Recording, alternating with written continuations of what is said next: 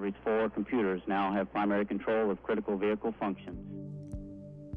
Du lytter til Ida Space Talks, en podcast om rummet over os, om hvordan universet har haft indflydelse på vores selvforståelse og vil præge vores fremtid. Ida Space Talks er udgivet af Ida, fagforening for teknologi, IT og naturvidenskab, i samarbejde med det faglige netværk Ida Space. Mit navn er Tino Tønnesen, og det er mig, der er vært på Ida Space Talks.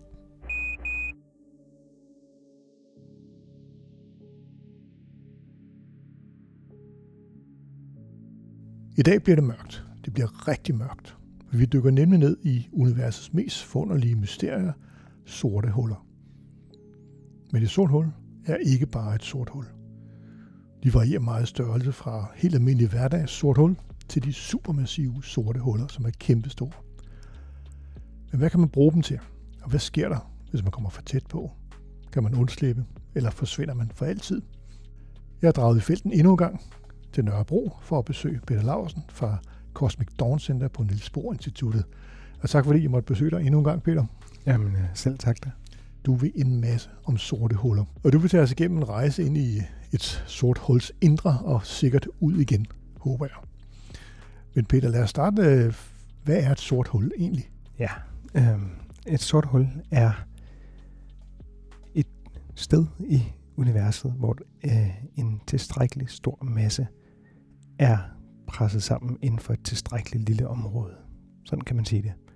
Så hvis noget, der er tungt nok, bliver presset nok sammen, så øh, vil det skabe et område i universet, hvor tyngdekraften bliver så stor, at intet kan undslippe.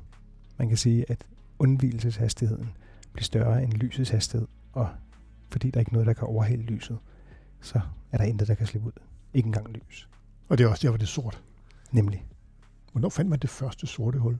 Det er en lang historie, øh, kan man sige, som, øh, som med en masse øh, tegn på, at de fandtes. Øh, men det første rigtige billede af et sort hul fik man først for få år siden.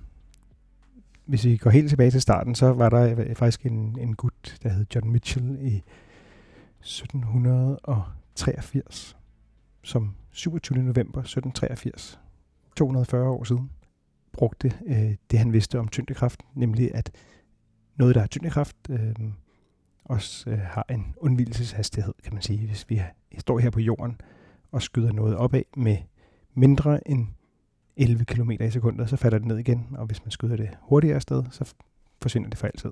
Og så regnede han så ud, hvad skulle der til for, at den undvildelseshastighed skulle, øh, det var lysets hastighed. Mm-hmm. Og, øh, og det viste han så øh, under nogle, øh, nogle hvad kan man sige, antagelser, som så ikke helt holder med en stjerne, der er meget større end solen, men samme densitet, at øh, hvis den kommer op på at være et eller andet 500 gange større end solen, så burde man ikke kunne se den. Og han kaldte det så mørke stjerner. Aha. Men gik ikke så meget ellers ind i det. Og så øh, var der nogle andre, der snakkede om det, men ideen gik lidt i, i glemmebogen. Øh, indtil Einstein kom med sin øh, generelle relativitetsteori i 2015. Der, øh, der beskrev han tyngdekraften på en helt ny måde, nemlig som en, en, en geometrisk deformation af selve rummet, og på en måde også af tiden, så rumtiden, som ligesom er forenet i, i en øh, entitet, kan man sige. Øhm, og få måneder efter, at Einstein han havde øh, præsenteret den her teori, så var der en, en tysker, der hed Karl Schwarzschild, som øh, gav en løsning til Einsteins ligninger. Øh, nemlig den løsning, man får, øh, hvis man antager en punktmasse. Altså et punkt, som vejer noget. Så kan du be- beregne, hvordan er og opfører rumtiden sig udenom. Og, øhm, og det er så sådan set øh, løsningen for et sort hul. Okay. Men, øhm, men altså, men, ja, det der var problemet, det var, at hans matematiske ligninger viste så, at i en vis afstand fra det sorte hul, der, der kunne man ligesom ikke slippe væk længere. Men, men der gik ligningerne ligesom amok. Øh, der, der havde man sådan lidt af en singularitet, øh, som var ligesom på øh, overfladen, kan man kalde det, af det, af det sorte hul. Og, øh, og derfor så diskuterede man længe om, om det overhovedet, altså om der var noget galt, eller om, om det var noget, der rent faktisk kunne eksistere i naturen, fordi at der var nogle af de her tal i ligningerne, der blev uendelig store. Og Einstein sagde faktisk selv, at han ikke, øh, han troede ikke på, at sorte huller kunne dannes, fordi at det gav ikke matematisk mening. Nej. Ligningerne, som Einstein har præsenteret, øh, de, de fortæller dig, hvordan er rumtiden givet en eller anden form for mm, massefordeling. Og hvis den massefordeling så er noget, noget, noget, der vejer noget og ligger et eller andet sted, Ja. så kan du så få et sort hul. Men, øh, men det gav ikke, øh, ja, det gav ikke rigtig mening, indtil der så øh, i, øh, i løbet af 30'erne, man udforskede det sådan matematisk, og, og kunne se, at hvis man valgte et andet koordinatsystem og, og udtrykte matematikken på en anden måde, så viste det sig, at, at, at, øh, at øh, matematikken virkede alligevel. Så kunne man få det til at passe. Ja, så kunne man få det til at passe. Kan du give mig en kort forklaring på rumtid? Altså øh, indtil relativitetsteorien kom øh, i, i starten af 1900-tallet, der havde man betragtet rum og tid som to forskellige ting, som noget absolut, som vi oplever alle sammen den samme, det samme rum, og vi oplever alle sammen den samme tid. Og det, som øh, der var øh, en fyr, der hed Minkowski i øh, slutningen af 1800-tallet, han, og så Einstein og flere andre, de kunne så vise, at de, altså man kunne beskrive rummet og tiden som en samlet øh, ting, som vi så kalder rumtiden, og som ikke er absolut, så vi kan have forskellige opfattelser af rummet og tiden, og, og det kan ligesom blive blandet sammen. Så altså rummet har ligesom tre retninger, kan man sige. Tre, der er op og ned og frem og tilbage og højre og venstre. Og tiden har, så vidt vi kan se, kun én retning, Mm. og det er fremad. Jo. Og det, det giver så fire tal til sammen. Øh, tre rumlige og en tidlig, tids, tidslig Ja. koordinat, kan man sige. Og de fire tal til sammen, det er så rumtiden. Okay. Hvordan bliver sorte huller skabt? Jamen, det var, det, er, øh, det var sådan noget, man så begyndte efterfølgende, da man ligesom havde etableret teorien, så kunne man sige, okay, vi kan sige, hvis noget er presset nok sammen, så kan man få et sort hul. Men spørgsmålet er, hvordan kan det blive presset sammen? Og der begyndte så, altså allerede i 20'erne, så havde man øh, vist, at når nogle stjerner, når de dør og løber tør for brændstof, Jo. så trækker kernen sig sammen og bliver til et meget kompakt objekt, som man kalder en hvid dværg. Ja. Øhm, men øh, i, i løbet af 30'erne, så, så øh, fandt man så ud af, at øh, sådan en hvid dværg, den, den har en maksimal masse. Hvis den kommer til at veje for meget, nemlig cirka halvanden gang så meget som solen, så, så kan den simpelthen ikke holde sig oppe. Altså en almindelig stjerne, den lever ved, at tyngdekraften prøver at trække den sammen, Mm. hvilket får den til at varme sig op. Og opvarmningen skaber kerneprocesser, som skaber energi, og det prøver så at presse den ud af. Og den er i sådan en ligevægt. Og hvis den så ikke har mere brændstof, så kan den kollapse til en hvid dværg. Men hvide dværge kan så max, max veje en vis mængde. Og hvis de vejer mere end de der halvanden gange solen, så kollapser de også. Okay. Det, øh, der, øh, det var så en, en fyr, der hed Chandrasekhar, der fandt ud af, at det med, han mente, at der måske var en proces, der alligevel kunne stoppe dem fra at kollapse videre. Og det fandt man så ud af, at hvis de, hvis de så øh, kollapsede øh, endnu mere ned, så pludselig så blev alt til neutroner, som er sådan nogle øh, elementar, eller det er ikke elementarpartikler, men partikler, som er neutrale, og som så bliver presset, så du kan have noget, der vejer øh, måske dobbelt så meget som solen, presset sammen til noget, der kun er 10 km stort. Og så stopper det. Men så fandt de så ud af, ikke så lang tid efter, at der er også en maksimal masse for, hvad, det, hvad sådan en kan veje. Og det er sådan noget to-tre gange så meget som solen. Okay. Så hvis en stjerne holder op, eller løber tør for brændstof, kollapser, så kan den, alt efter hvor meget den vejer, kollapse og blive til øh, en neutronstjerne, og hvis den vejer for meget, så kollapser den. Og, og så er der ikke noget, der kan stoppe katastrofen, kan man sige. Så, så kollapser den øh, til et punkt. Er det sådan en uendelig implodering? Ja, uendelig er den sådan set ikke, for det tager en, en vis tid. Øh, men, men det er en, en implosion, kan man sige. Ja. Og hvis den kommer over den her grænse, så, så bliver den så til et punkt. Men, men altså, det, jeg tror, det her med, at det er et punkt, det, det, det er sådan...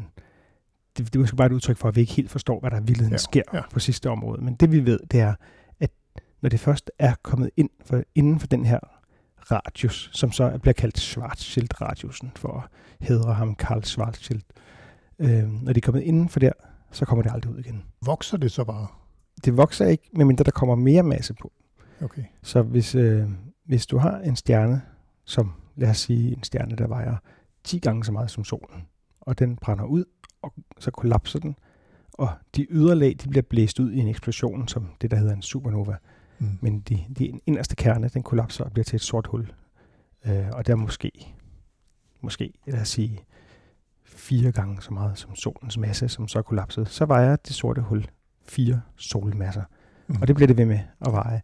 Og hvis du er en vis afstand fra det her sorte hul, så kan du ikke mærke forskel på, om det er en fire solmasse stjerne, eller om det er en fire, et fire solmasse sort hul, eller en øh, fire solmasse cykellygte eller noget. Du mærker bare tyngdekraften fra fire solmasser. Men, øh, men du kan komme, hvis du kommer tættere på, så begynder der at ske mærkelige ting. Hvor stor forskel er der på sorte huller?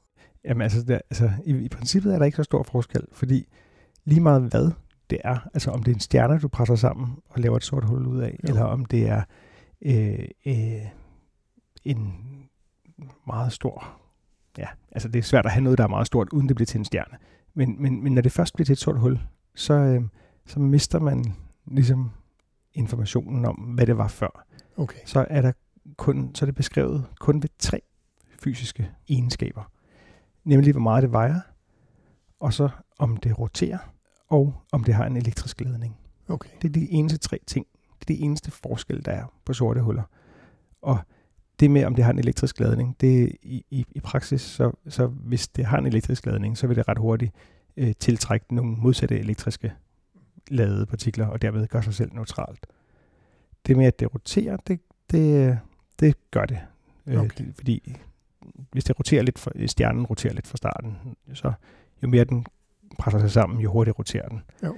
Øhm, og selvom det lyder mærkeligt, at et punkt kan rotere, så, så er det sådan, man, man beskriver det. Men, men det allervigtigste for et sort hul, det er, hvor meget det vejer. Ja. Og et sort hul vejer så, fordi det bliver skabt af stjerner, så vejer det, øh, altså så måler vi masserne i stjernemasser, altså øh, solmasser. Øh, så det kan være 10 solmasser, eller 20, hvis det er et stort et. Og så har man for nylig fundet nogle, der er rigtig store, som vejer måske op mod 100 solmasser. Og er det fordi, de så har slugt flere stjerner, eller Det er så øh, altså stjerner, der har været rigtig, rigtig store, som har, Ja. hvor at, at, at den inderste del, det der ikke er røget ud i en eksplosion, Ja. øh, det er blevet til det sorte hul.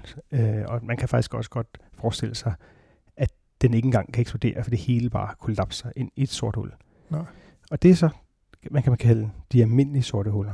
Men så, som du snakkede om, så findes der også de her super tunge sorte huller. Ja. Og der er vi en helt anden øh, størrelsesorden. Det er nemlig sorte huller, der vejer millioner eller milliarder, eller endda mange milliarder gange så meget som solen. hold da. Øhm, og, og hvordan de bliver skabt, det, der, der er meget, vi ikke ved omkring det. Men, men altså grundlæggende, så er det sorte huller, som så efterfølgende sluger mere masse, eller måske endda flere sorte huller, der smelter sammen.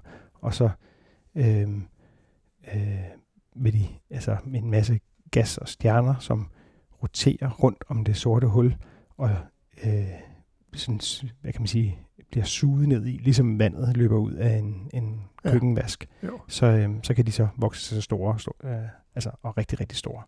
Og, og det man øh, så har fundet ud af, det er, at øh, de her super tunge sorte huller, de findes inde i øh, alle galakserne, inde i centrum af galakserne.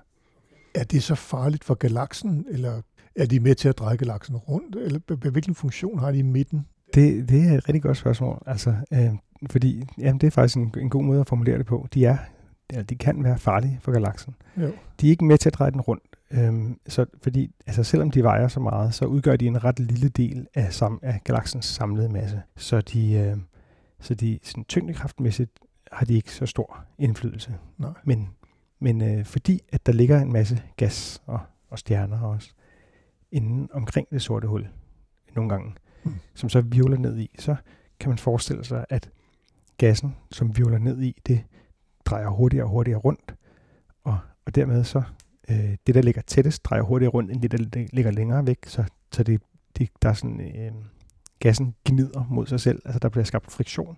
Ja. så det bliver varmet op og begynder at gløde, og det bliver rigtig varmt, det bliver en million grader varmt, og øhm, det skaber så en masse energi, og den energi er være farlig for galaksen, på den måde, at når, når altså gassen bliver ioniseret, kalder man det, det vil sige, at det bliver skældt ad i positive og negative partikler, så den bliver elektrisk ladet, og det virvler rundt om, øh, om, galaks, øh, om, undskyld, om det sorte hul her, og skaber det, altså når du har elektrisk ladede partikler, der drejer rundt, så har du i princippet en kæmpe dynamo. Mm. Så får du magnetfelter på tværs af den her omdrejningsretning, og de elektrisk ladede partikler, de kan blive, øh, eller de bliver så accelereret langs magnetfelterne og skudt ud som sådan nogle jets. Ja. Og øh, gassen bliver så varmet ekstremt meget op, og den her varme gas, den, øh, den udvider sig og bliver blæst ud øh, fra det sorte hul. Og det kan så blæse al gassen i galaksen ud. Og, øh, eller i hvert fald en, en meget, meget stor del af det. Mm. Og stjerner, de er skabt af gas. Men hvis du blæser al gassen ud, så er der ikke noget tilbage til at lave stjerner af. Og det vil sige, at det er faktisk øh, en af de måder, man kan øh, forestille sig, at stjerner, eller at galakser, de kan dø ud og okay. stoppe, stoppe med at, at danne nye stjerner. Og blive øh, det, der på engelsk hedder quenched, øh, altså kvalt, kalder man det. Okay, så det sorte hul simpelthen kan kvæle galaksen. Ja, ja, det kan man godt sige.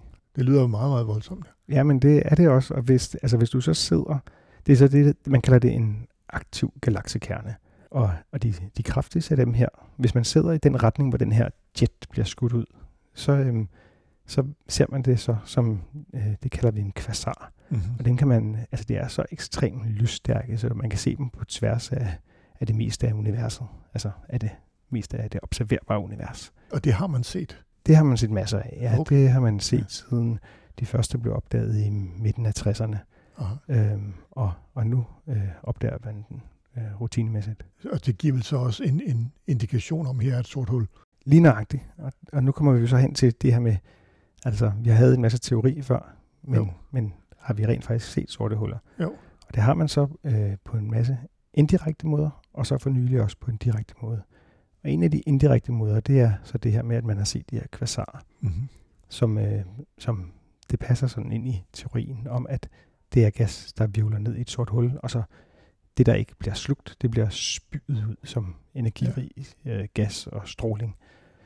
Øhm, en anden måde, indirekte observation, det er, at man siden midt-90'erne har observeret inde i vores egen galakse, Mælkevejen, der har man observeret øh, nogle stjerner helt inde i centrum, som bevæger sig rundt i baner, og og ved at kortlægge deres baner, så kan man så regne ud, hvad det, altså, at de ligger og kredser omkring noget Ja. inde i midten. Mm-hmm. Og det her noget, det er så noget, man ikke kan se.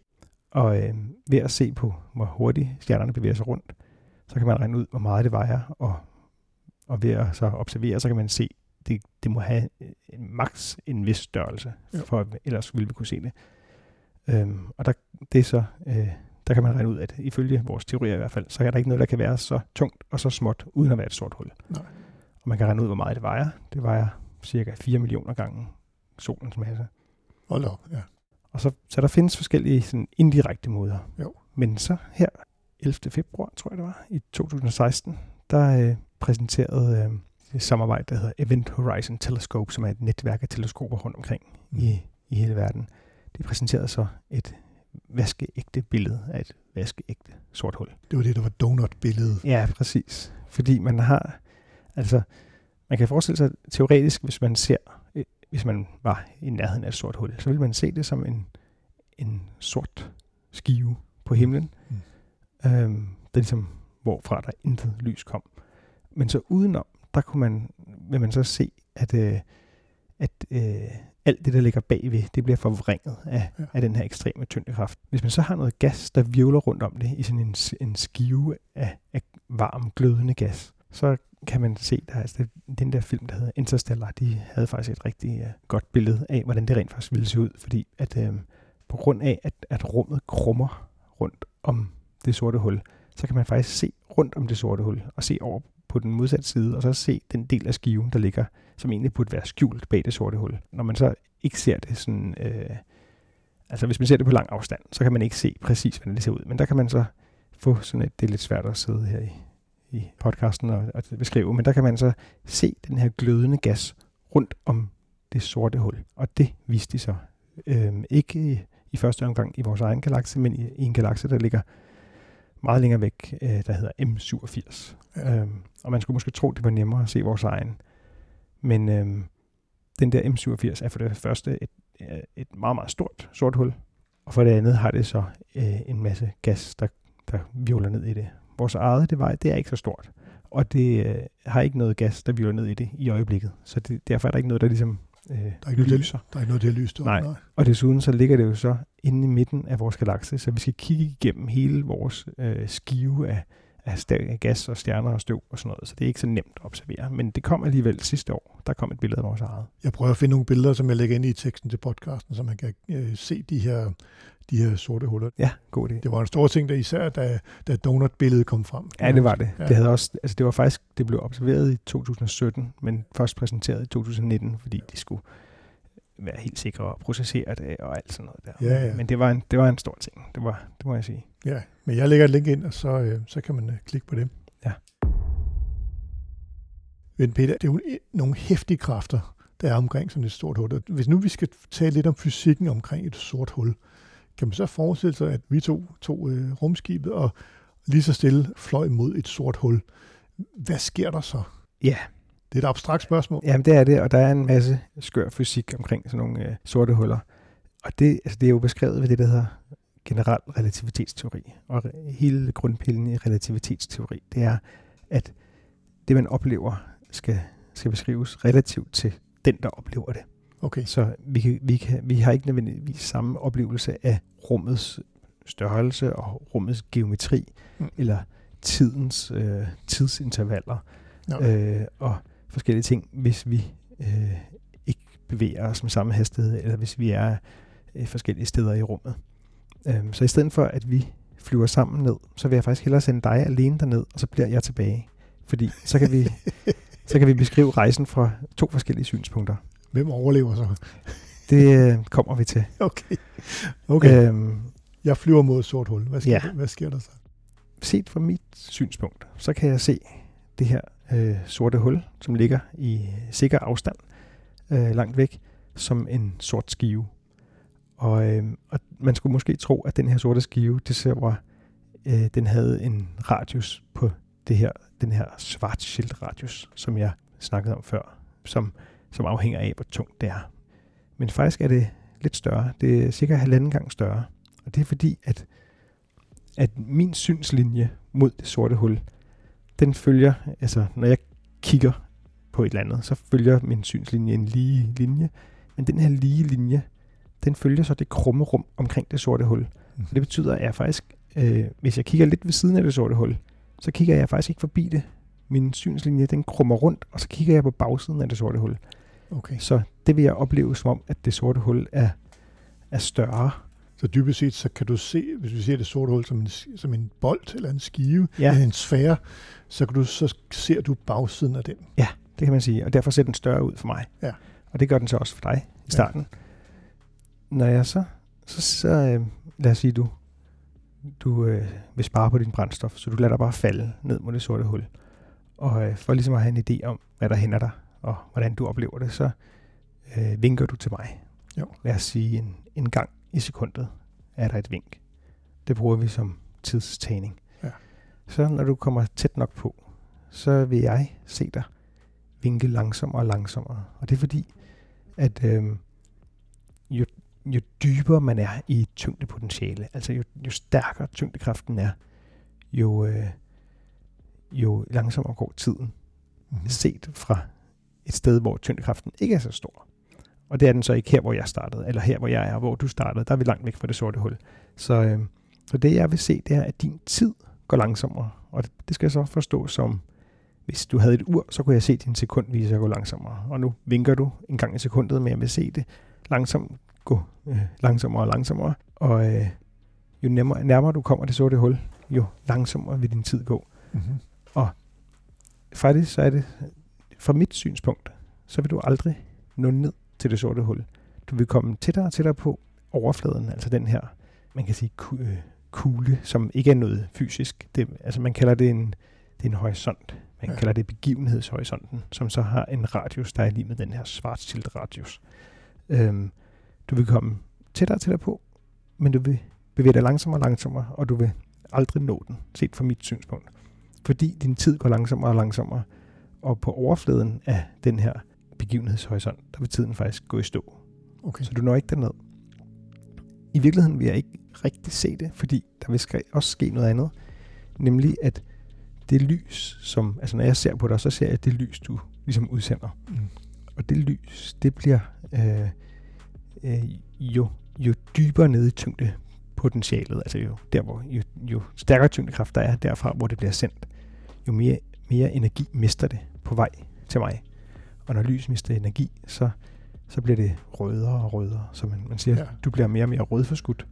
Øh, og ikke bare rødforskudt, men infrarødforskudt. Og til sidst bliver det lys til mikrobølger og radiobølger.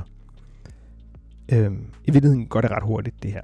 Jo, jo. Øh, så du vil, altså, fra du ser sådan nogenlunde normal ud, til du pludselig fader til sort øh, og øh, rødt først, men til sidst sort. Simpelthen fordi, at lyset fra mig ikke når til dig mere.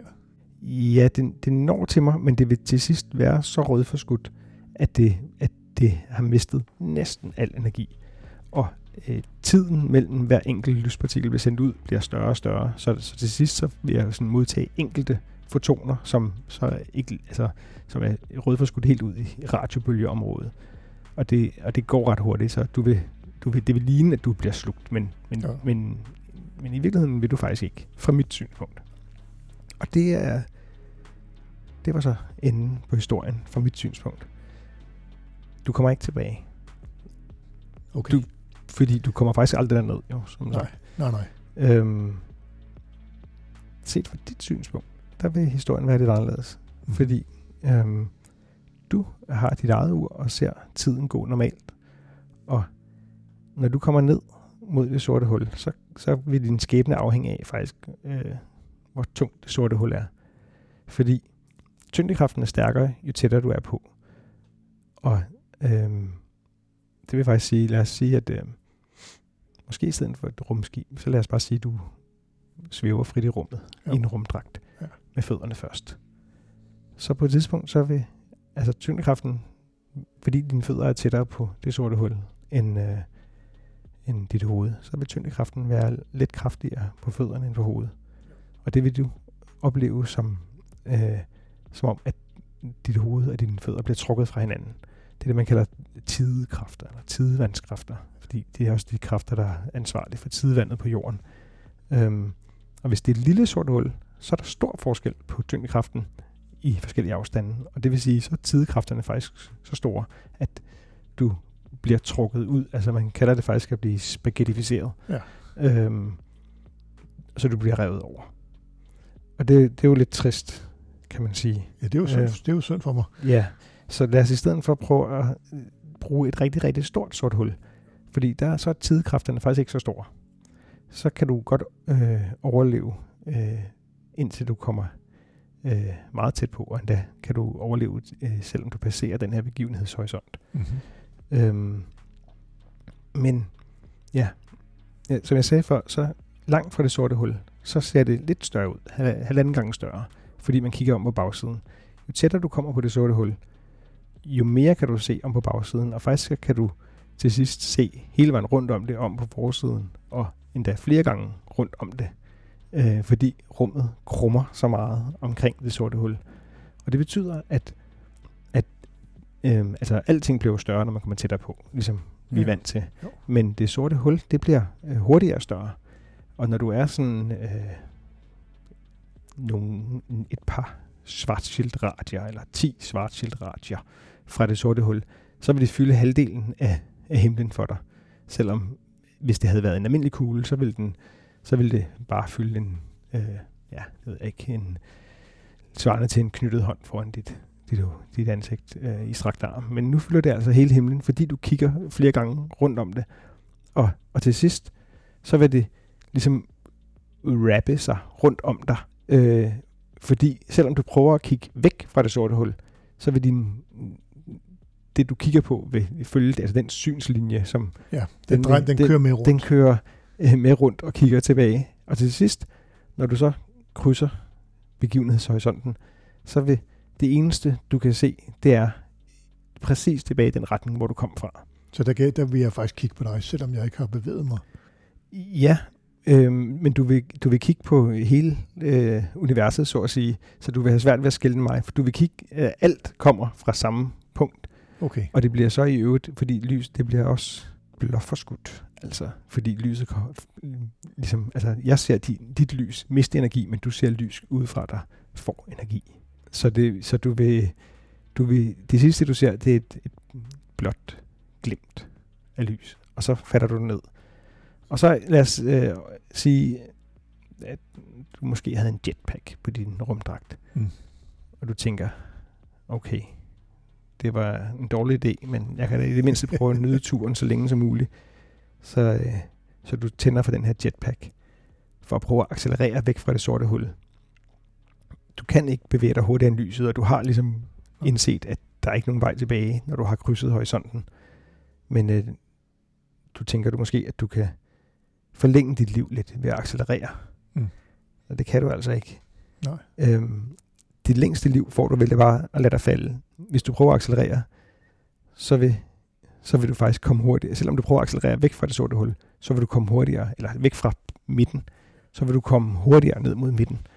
Og det har noget at gøre med, hvordan den her rumtid, den, øh, den øh, deformeres, kan man sige, af det sorte hul. Og der er en masse matematik, som jeg øh, meget gerne indrømmer, jeg overhovedet ikke forstår, men, men ved lidt af bare at, la- at læse nogle Ja, ja. konklusioner og nogle abstracts fra artikler. Så øh, ja, det kan man sige, det, det, var, det var enden på dig.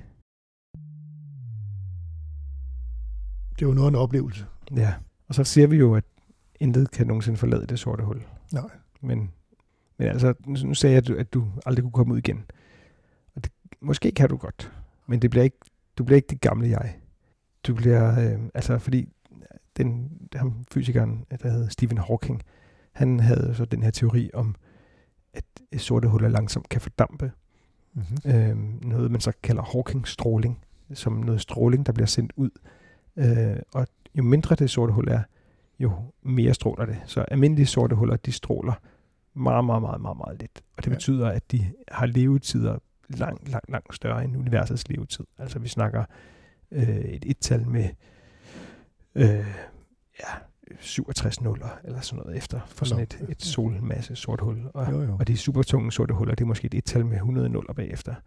Men de små sorte huller, og, altså, og en, en, hvad er det, på et tidspunkt kan man sige, hvis, hvis de får lov at leve længe nok, så burde de fordampe og blive til stråling. Så kommer du ud igen som stråling, Som stråling. men, men al information om øh, din, dit liv, liv og levned, det, det, det er forsvundet, måske. Det var en ringe trøst. Men, men ja, du har, men du har jo mange år til ligesom at, at komme til termer med din skæbne. Peter, det var en fantastisk rejse, selvom, selvom som du siger, den er jo kort. Hvad kan vi bruge den her viden til? Hvad er det? Kan, kan vi bruge sorte huller til noget? Altså, øhm, sådan helt fundamentalt, så kan man sige, det, det er en udforskning af, af vores verden. Mm. Så, så øh, mange, mange, der forsker i sorte huller, øh, bekymrer sig måske ikke så meget om, hvad man kan bruge dem til, men mere, hvad kan vi lære? Hvad kan vi, vi vil gerne vide alt, hvad vi kan, og prøve at udforske verden. Og så viser det sig jo tit, at sådan noget grundforskning som det er, det også kan bruges til noget i hverdagen. Men det er ikke derfor, man, Nej. man gør det. Men som astronom, så kan man faktisk bruge det til forskellige ting. Øhm, jeg nævnte de her øh, rigtig store, supertunge sorte huller. De kan, hvis de er i en periode af deres liv, hvor de sluger en masse gas, så kan de øh, lyse kraftigt, som det man kalder kvasarer. Og den her jetstråle af, af kraftig, energirigt lys, den rejser så igennem hele universet. Og, øhm, og der, øh, der kan man, det kan man bruge til at finde galakser med.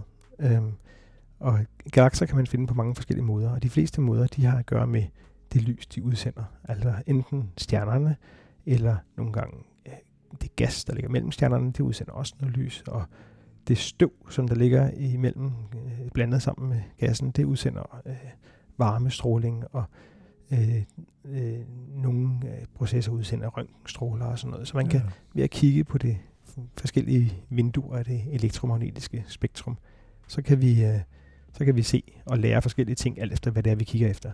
Ja. Men, øh, men den anden måde her, der, det er sådan en komplementær måde.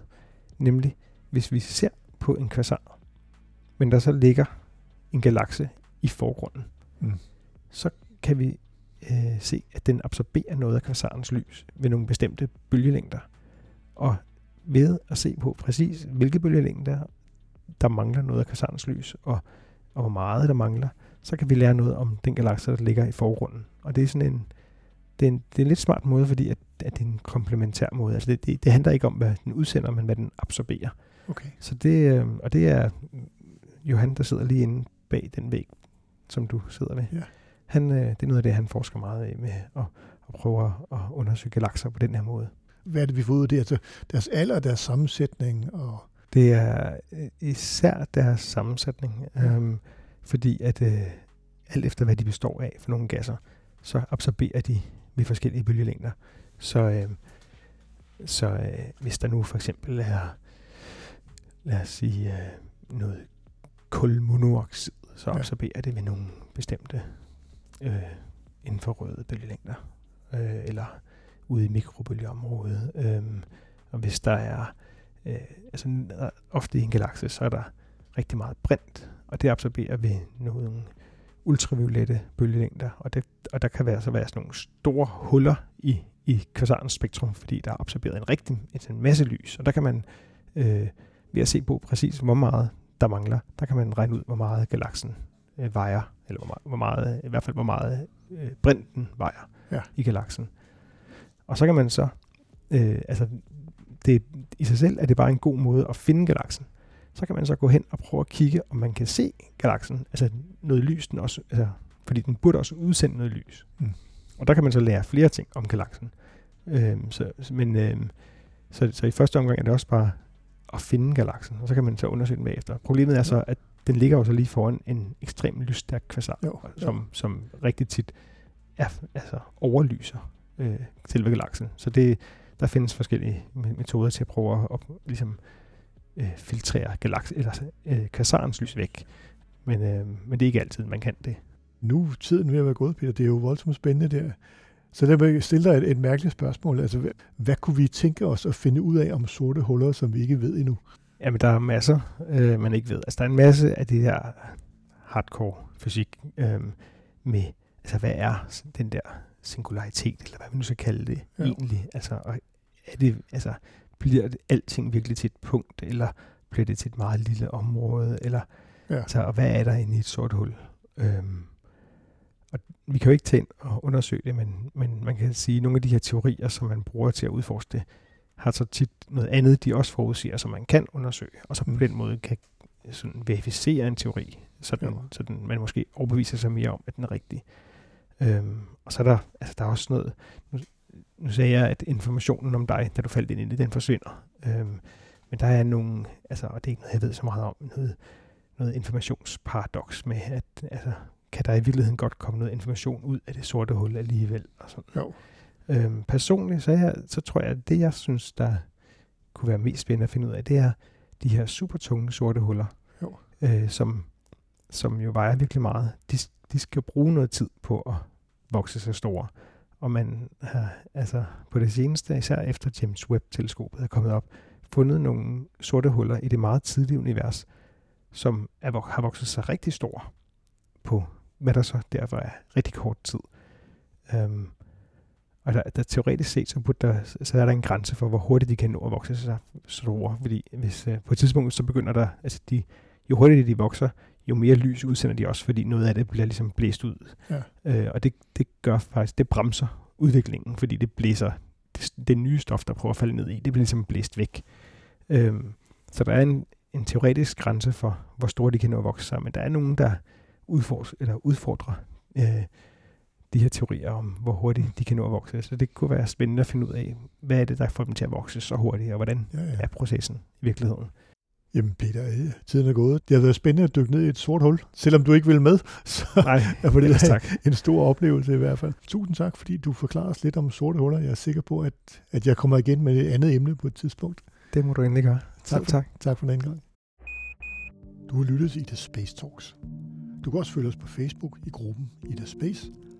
Og her kan du også deltage i debatten om alt inden for rumfart. Du kan også skrive til mig på trt hvis du har et emne, som du synes, at vi kan tage op. Og du kan abonnere på podcasten via din favorit podcast udbyder. Ida Space Talks er en af flere podcasts, der udgives af Ida, Fagforeningen for Teknologi, IT og Naturvidenskab. Og du finder alle Idas podcasts på ida.dk-podcast.